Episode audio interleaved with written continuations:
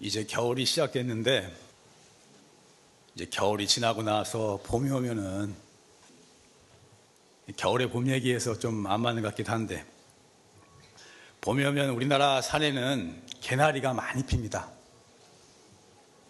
전국 산에 개나리 안 피는 데가 없을 거예요. 개나리가 많이 피는데 그 개나리가 잎부터 필까요? 꽃부터 필까요? 꽃부터 피죠?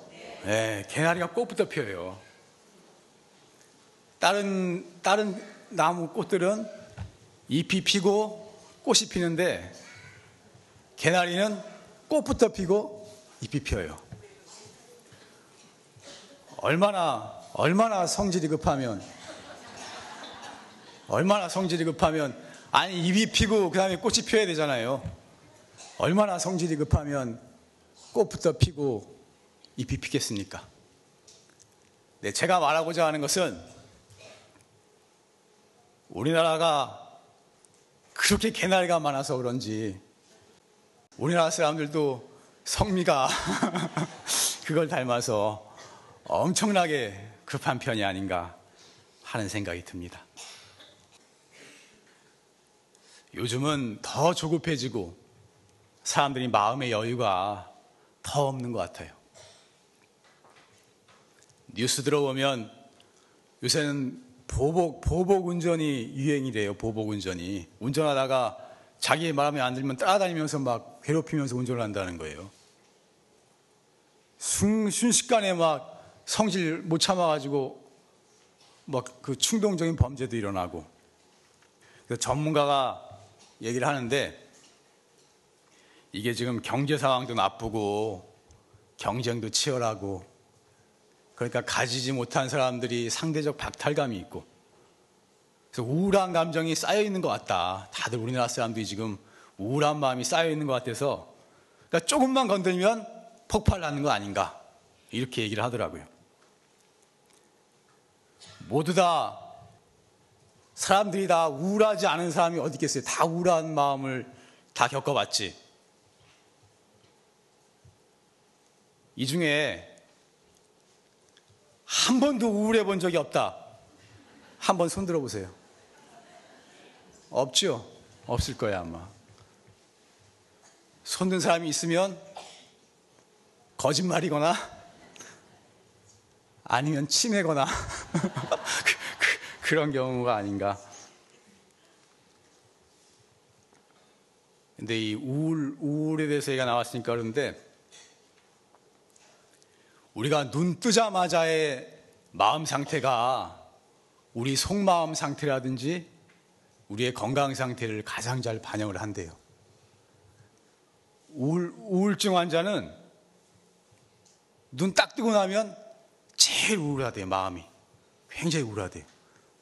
여러분 한번 스스로를 점검해 봐서 눈 뜨자마자 굉장히 우울하면 이거 증상이 심각한 거예요.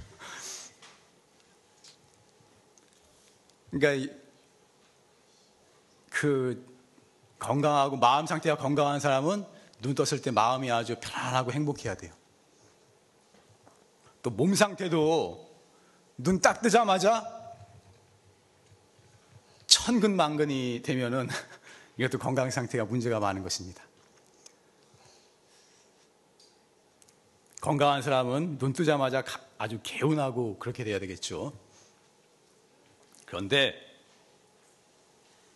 눈 뜨자마자 화두부터 들리면 이 공부하는 사람은 눈 뜨자마자 화두부터 들리면 그래도 공부가 많이 익은 것입니다. 화두에 대해서 알고 싶은 간절한 마음이 있기 때문에 눈 뜨자마자 그것부터 들리는 거예요. 근데 여러분 처음에 참석을 해본 사람들은 처음에는 그런 경험이 좀 있을 거예요. 좀 열심히 해볼 때 한 며칠 정도는 눈 뜨자마자 화두부터 들렸던 그런 경험들은 다들 있죠. 어, 그것도 없나? 며칠은 그런 경험이 있을 거예요. 며칠은 아마 좀 해본 사람들은. 근데 이제 그, 그 잠깐이고 항상 그렇지가 않죠. 그래서 우리가 이 공부하는 사람은 참선하는 사람은 사실 눈 뜨자마자 화두부터 들려야 한다. 연불을 하는 사람은 만약 관세음보살하고 아미타불 하시는 분이 있다면 눈 뜨자마자 연불부터 들려야 또 연불을 제대로 하고 있는 것입니다. 그래서 옛날 큰 스님 말씀에 눈 뜨자마자 화두부터 들리는가를 점검해 보라 그러셨어요. 우리 참선 공부하는 사람은 눈 뜨자마자 화두부터 들리면 그래도 공부가 꽤 좀 잘 하고 있구나 하고 그 점검을 해볼 수가 있는 것입니다. 그래서 요즘 세상에 너무나 조급하고 참지 못하고 우울함이 쌓이고 이러는데 참 마음에 여유가 필요하지 않는가 여유, 여유를 가지고 좀 살아야 되지 않는가 싶어서 오늘은 여유에 대한 여유에 대한 이야기를 해볼까 합니다. 제가 그 고등학생 시절에 처음에 불법을 만나가지고 옛날 큰 스님들 책을 읽어보니까 한가롭고 한가롭다. 한가롭고 한가로운 도인의 경계다. 이런 말을 많이 봤어요, 제가. 책을 보니까. 한가롭고 한가롭다. 아, 그때는 내가 도저히 그 말씀이 이해가 안 됐어요. 왜 그렇게 한가롭다 그러는가? 그렇게 할 일이 없나? 그 뭐야? 당시 그 가나안 농군학교라고 거기에 목상가 장롱가 하는 분이 스님들은 다 무의도식한다고 비난을 했대요. 아니 그 사람들이 스님들이 다 무의도식한다고 비난을 하는데 그렇게 할 일이 없어서 한가하다고 한가하다고 그러는가? 그게 처음에는 이해가 안 됐어요. 이해가 안 됐는데 이제 몇 년 지나가지고 이제 이제 좀 불교를 좀 공부를 좀 해보니까 아 그게 할 일이 없어서 한가롭다 그러신 게 아니에요. 그게 아니고 일이 있건 없건 바쁘건 안 바쁘건 간에 언제나 마음이 고요하고 언제나 마음이 편안하고 여여하다 그러죠. 한결같고 흔들림이 없고 항상 너무 마음이 여유가 있고 편안한 거예요. 그러니까 일이 있건 없건 바쁘건 안 바쁘건 간에 마음은 항상 한없이 한가롭고 편안한 거예요. 그 경지를 한가롭고 한가로운 도인이다. 일이 없어서 한가로운 게 아니고 일에 상관없이 항상 마음이 편안하고 고요하기에 한가롭다, 한가롭고 한가롭다. 이렇게 표현하신 거예요. 이 불교 공부하는 사람 제대로 알아야 돼. 그래서 스님들은 무위도인이 되는 공부를 하는 것입니다. 무위도인. 무위도인이라는 것은 함이 없는 도인이다. 여기서 함이 없다는 것은 집착이 없는 거예요. 했다는 생각이 없는 거예요. 했다는 생각이 없이 그냥 편안한 마음으로 고요한 마음으로 한결같은 마음으로 그냥 할 뿐이에요. 그냥 언제나 한결같이 편안한 마음으로 하는 그 공부를 하는 거예요. 무위도인. 근데 무위도인하고 무위도식인은 발음은 비슷하죠. 무위, 무위도인하고 무위도식인. 발음은 비슷하잖아요. 그렇지만 그 의미는 천지 차이인 것입니다. 무의도시기는 할 일 없이 빈둥거리고 노는 사람이고 무의 도인은 정말로 언제나 편안하고 언제나 자유롭고 언제나 고요한 그런 마음 상태를 유지한 사람인 것입니다. 그래서 스님들은 무의 도인이 되는 공부를 하는 거예요. 그러니까 스님들이 무의 도식이라고 비난하는 사람은 불교를 좀 더 공부해보고 좀 더 수행을 해보고 그런 말을 해야 될 것이다 하는 말씀을 드립니다. 이해가 되나요? 네. 현대인들은 너무나 경쟁이 치열하고 쫓기듯이 정신없이 살고 있어요. 그래서 반응이 즉각적으로 나오고 자기를 돌아볼 여유가 없는 것입니다. 근데 바쁠수록 우리가 일이 바쁘고 힘들고 여유가 없더라도 바쁠수록 마음은 여유를 가져야 하는 것입니다.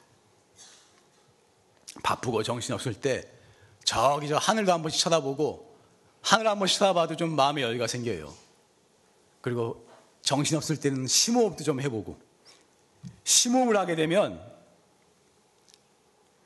심호흡을 해서 호흡이 깊어지면 몸과 마음이 이완이 되고 사고가 차분해지고 여유가 생기는 것입니다. 한번 해볼까요?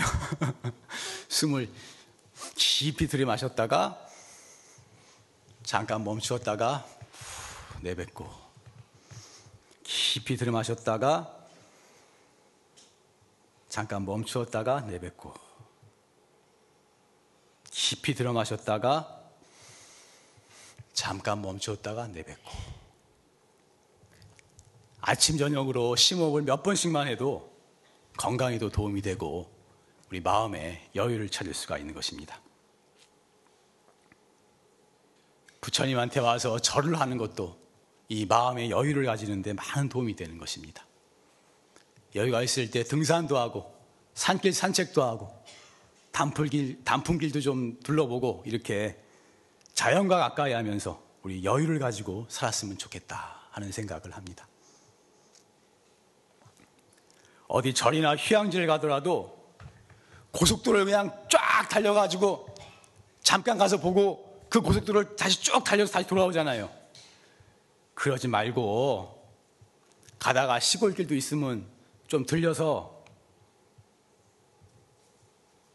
꽃도 좀 보고 들판도 좀 보고 구경을 하면서 여유를 가지고 살았으면 좋지 않을까 하는 생각을 하는 것입니다. 너무 이 잔소리 같지만 우리 운전하는 사람, 운전하는 사람들 운전할 때도 보면은 그 운전 신호가 바뀌기 무섭게 달려요. 무섭게 달리고 끼어들기도 엄청 많이 하고 추월하고 이러는 게 굉장히 심한 것 같아요.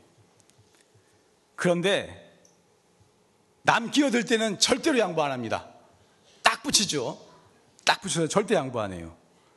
근데 제가 근데 보니까 본인이 끼어들, 꼭 끼어들라고 한 게 아닌데 끼어들어야 될 상황이 있더라고요. 제가, 저는 운전을 못해 면허증이 없는 사람인데 용화사에서 면허증 없는 사람 나 혼자밖에 없지 않나 싶기도 한데 아마 혼자일 거예요, 아마. 그 운전면허 없고 대표적인 컴맹이고 그래요. 근데 지난번에 가다 보니까 아, 꼭 끼어들어야 될 상황인데 어쨌든 길을 잘못 놓쳐가지고 근데 참 그안 끼어들면 곤란한데 뒷차가 양보를 해주더라고. 아, 그러니까 참 고맙다는 생각이 들었어요. 그래서 제가 하고 싶은 말은 우리 불자들은 다, 자기는 끼어들기를 하지 않더라도 남이 끼어들라 그러면은 얼마나 급하면 저럴까 하고 이해를 해주고 항상 양보하는 마음을 가지면 좋지 않을까. 불자들은 그래서 운전할 때도 양보왕이 됐으면 좋겠다. 기다려줄 수 있는 여유가 있었으면 좋겠다. 이것이 다 공부한, 평소에 수행을 하고 공부한 마음에서 그 드러나게 되는 것입니다. 항상 기다려주는 마음의 여유가 있어야 되는데 아이들이라든지 밑에 사람, 아래 사람이라든지 부하 직원들이라든지 이런 사람에게 너무 다그치지 말고 좀 한마디 했으면 좀 효과가 날 때까지 기다려주는 것이 그 오히려 그 스스로를 바꾸고 효과가 나는데 더 좋은 것입니다. 자꾸 안 달라게 되면 오히려 역효과가 날 수가 있는 것입니다. 한번 따라해 봅시다. 불자는 양보왕이 되고 조급하지 말고 기다려주는 여유를 갖자.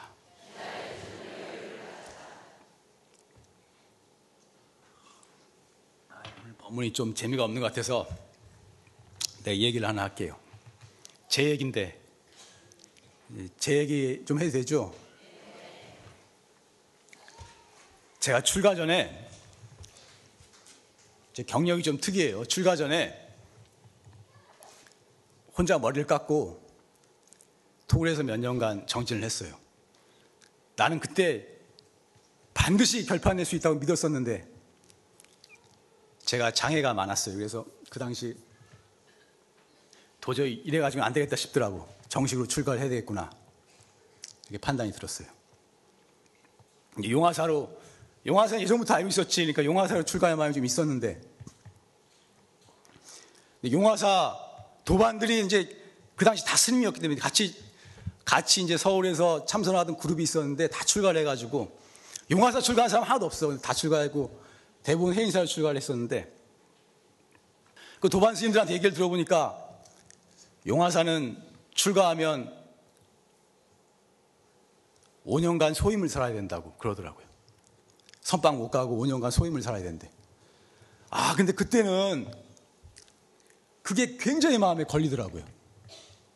나는 바로 선방 가야 돼. 지금 이, 이 여세를 몰아가지고 바로, 바로 공부 밀어붙여서 빨리 결판을 내야 되는데 그 생각이 앞서니까 용화사로 출가를 못 하겠는 거예요. 그래서 고민을 하다가 그래서 그게 고민이 되더라고요. 그래서 당시 고민을 많이 했어요, 제가. 용화사로 출가를 해야 되는데 생각도 있다가 아, 도반들은 다 해인사로 오라 그러는데 해인사로 갈까? 이러다가 이제 고민을 많이 하다가 이제 이제 원장 스님을 찾아간 거예요. 대전으로. 근데 그때 어딘 줄 알죠? 대전. 예, 네, 거기 찾아간 거예요. 찾아갔는데 그 주지 스님이 잘 봐주셔가지고 그때 이제 원장 스님을 개인적으로 뵀어요. 뵈서 내가 제일 먼저 한 얘기가 뭐냐면 스님 급합니다. 그래서 뭐 뭐가 그렇게 급하냐? 그래서 스님 지금 저 빨리 개 받고 빨리 선방 가서 빨리 결판 내야 됩니다. 저 빨리 빨리 개받고 선방 가게 해주십시오. 그 얘기를 했어요. 했던 그러니까 스님 말씀이 그렇게 급하다고 공부가 되는 게 아니라고 그 급한 마음 내려놓고 여유를 가지고 해라. 뭐 그 당시 여러 말이 있었는데 하여튼 전후 사정을 보면 그렇게 말씀하셨던 것 같아요. 그러나서 내가 법명을 받았는데 법명이 유진이라고 나왔어요. 근데 처음 들으니까 되게 이상하더라고. 무슨 유진이 되게 많잖아요.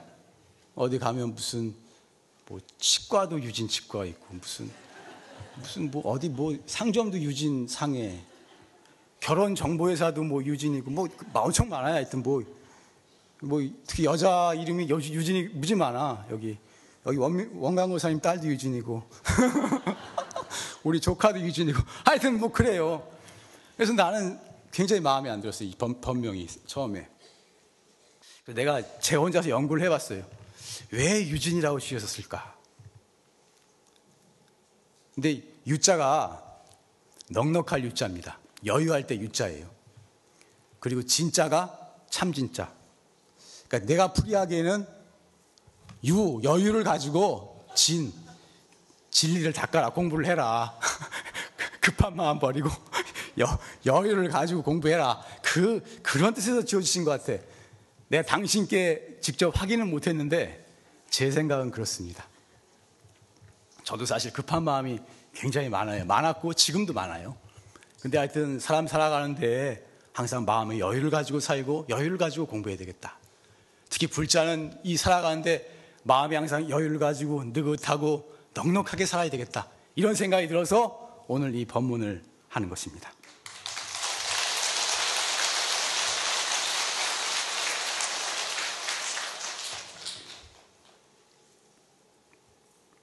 마음에 여유가 있으면 마음이 넉넉해져요. 너그러워지고 경제적으로 여유가 없더라도 우리가 마음만은 넉넉할 수 있어야 되는 것입니다. 남과 나누고 베풀 수 있어야 되는 것입니다. 돈 많이 벌어서 좋은 일 하겠다. 그런 사람들이 있지만 그런 사람들은 실제로 그렇게 안 되는 것입니다. 돈을 많이 벌려고 애쓰는 그 과정에서 돈에 대한 집착이 많이 생기게 되는 거예요. 그래서 좀 없을 때라도 부족할 때라도 조금이라도 남을 돕고 봉사하는 것이 더 큰 공덕이 되는 것입니다. 그리고 그때 그렇게 살아가는 것이 어려움을 이겨낼 수 있는 힘이 생기게 되는 것이고 부자가 되더라도 더 잘 베풀 수가 있는 사람이 될 수가 있는 것입니다. 그렇게 돼야 덕 있는 사람이 되고 다른 사람에게 존경받을 수 있고 행복할 수가 있는 것입니다. 마음이 넉넉하면 우리의 삶도 넉넉해지게 되는 것입니다. 마음이 각박하면 삶도 각박해지는 거예요. 그게 뭐 마음을 박하게 쓰는 사람들은 설사 돈이 좀 있다 하더라도 다른 사람에게 따돌림 당하고 외롭고 쓸쓸해요. 불행한 거예요. 그래서 우리는 항상 마음에 여유를 가지고 넉넉한 마음으로 살았으면 좋겠다 싶습니다.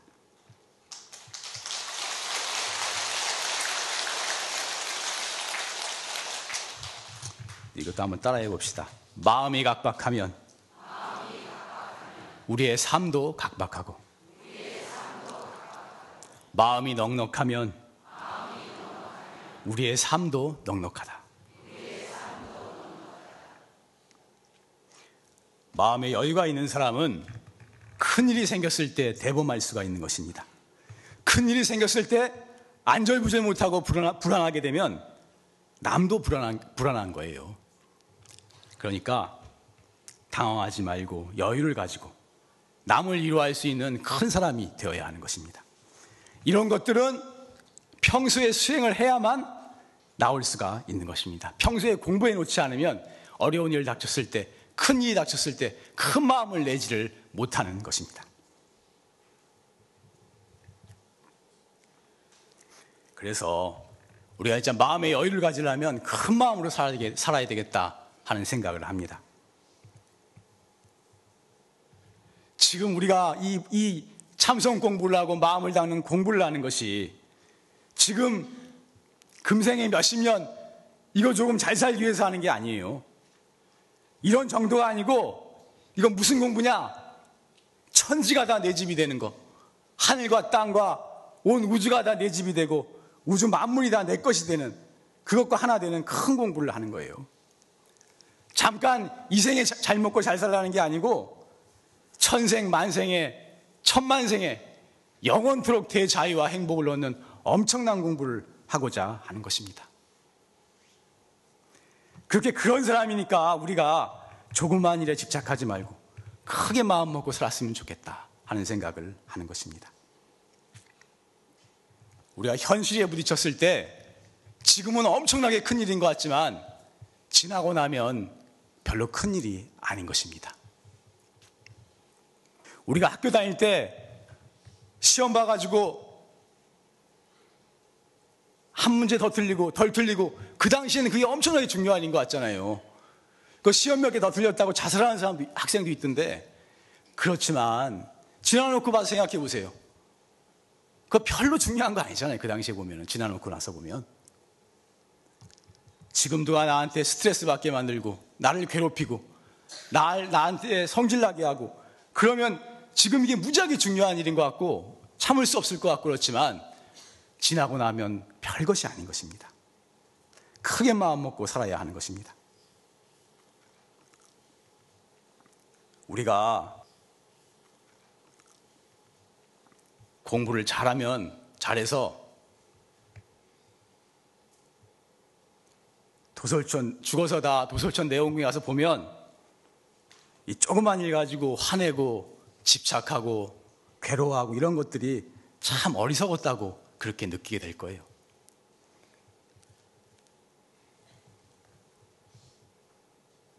용화사는 도솔천 내원궁을 발언하는데 여러분도 거기 가고 싶죠? 네.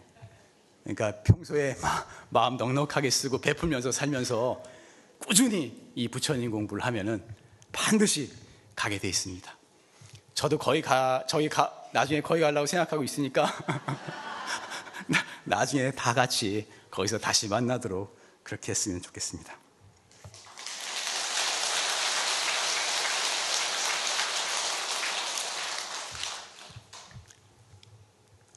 한 번씩 따라해야지 확실히 정리가 되더라고. 따라해 봅시다. 우리는 온 우주와 하나 되는 대자유인이 되는 큰 공부를 하는 사람들이다. 작은 것에 너무 매이지 말고 큰 마음으로 여유 있고 넉넉한 마음을 갖자.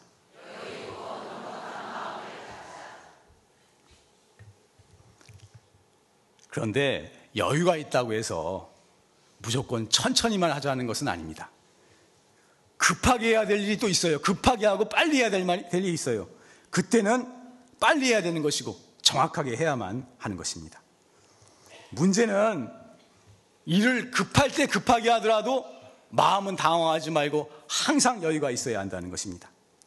이게 경, 그 조사 선생님들 어록을 보면 깨달은 사람은 만 가지 일이 한꺼번에 들이닥치더라도 마음이 어지럽지 않다 그랬어요. 사람들은 많은 일을, 일이 들어닥치고 그러면 마음이 어지럽고 불안하잖아요. 그러나 깨달은 사람은, 수행을 많이 한 사람은 만 가지 일이 한꺼번에 들이닥치더라도 마음이 어지럽지 않다 그랬어요.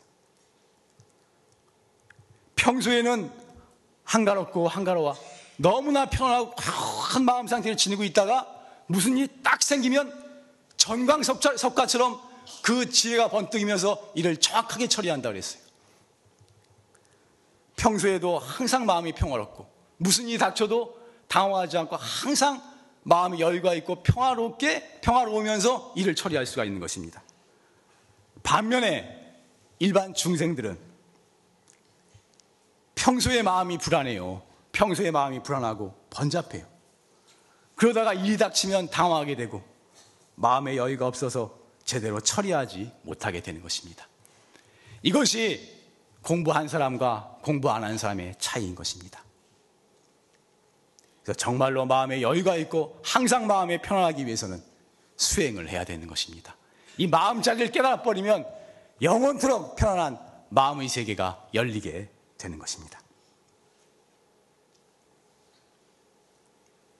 아까 그 공부에서 저도 유진이란 법명을 얘기하면서 빨리 공부해야 되지 이런 마음이 많았다 그랬는데 수행에 있어서도 마찬가지인 것입니다. 빨리 공부가 되어야지. 왜 공부가 빨리 진전이 없나? 깨달아야지.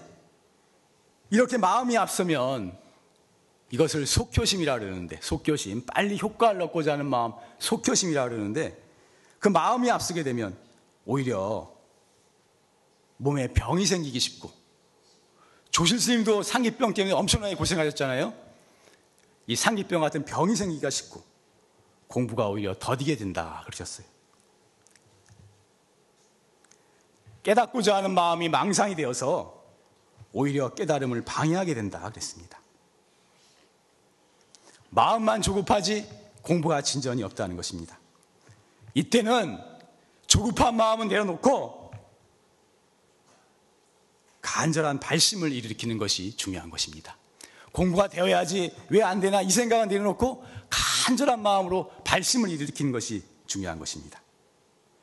발심이, 발심이 돼야지 간절한 마음으로 발심이 돼야지 공부가, 공부를 이루겠다는 욕심이 앞서서는 안 되는 것입니다. 사실 공부를 할 때 공부는 잘될때 밀어붙여야 돼요. 잘 될 때. 그러니까 여러분들이 만약에 저녁 8시부터 10시까지 참선을 하고 정진을 하고 잠을 잔다. 여기 그렇게 하시는 분 많이 있어요? 근데 이제 그러면은 오늘 공부가 잘 돼요. 화두가 잘 들려. 근데 10시가 됐어. 그러면 아, 취침 시간이니까 자야지. 그러지 마시라는, 그러지 말고 잘 될 때는 그냥 밀어붙여야 되는 거예요. 잘 될 때 밀어붙여야 공부에 힘을 얻기, 힘을 얻기 좋다 그랬거든요. 그러니까 공부가 잘 되는 날은 이 취침 시간이 없는 거라. 10시에 취침이지만 새벽 2시간, 3시간, 4시간 계속 밀어붙이는 것이 이 공부에 훨씬 도움이 되는 것입니다. 공부는 잘 될 때 밀어붙여야 힘을 얻기 쉽다 그랬거든요. 이 말을 꼭 기억하셔야 됩니다.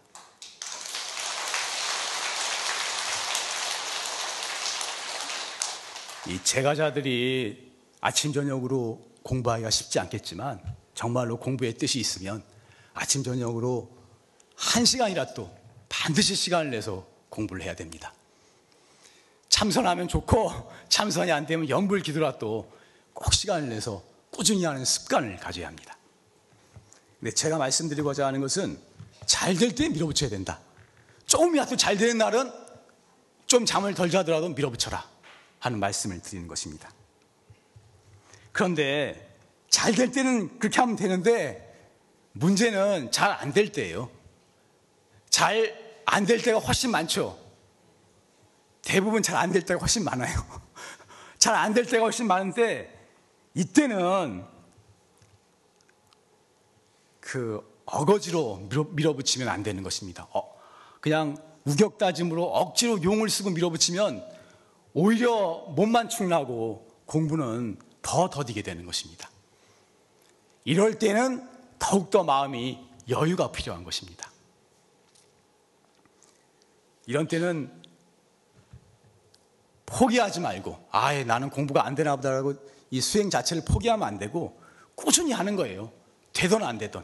진전이 있건 없건 포기하지 말고, 꾸준히 매일 하던 것을 꾸준히 황소구름처럼 뚜벅뚜벅 이렇게 해 나가야 하는 것입니다. 그래서 원장 선생님 말씀에 공부는 지혜롭게 해야 된다. 어거지로 우격다짐으로 해서는 안 된다. 그렇게 말씀을 하시는 것입니다.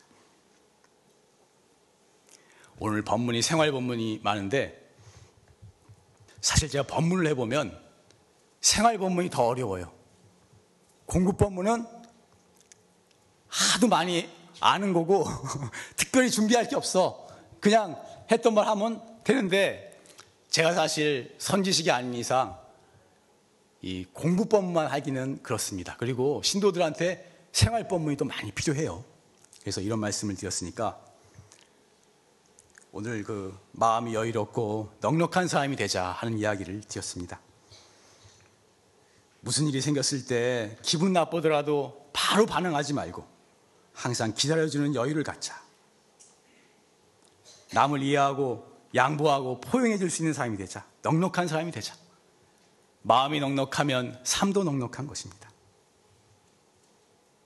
공부도 간절한 마음으로 해나가야 되지만 안 된다고 조바심을 내지 말고 안 될 때는 더 마음의 여유를 가지고 꾸준히 뚜벅뚜벅 되거나 안 되걸 따지지 말고 항상 한결같은 마음으로 그렇게 공부를 해나갔으면 합니다.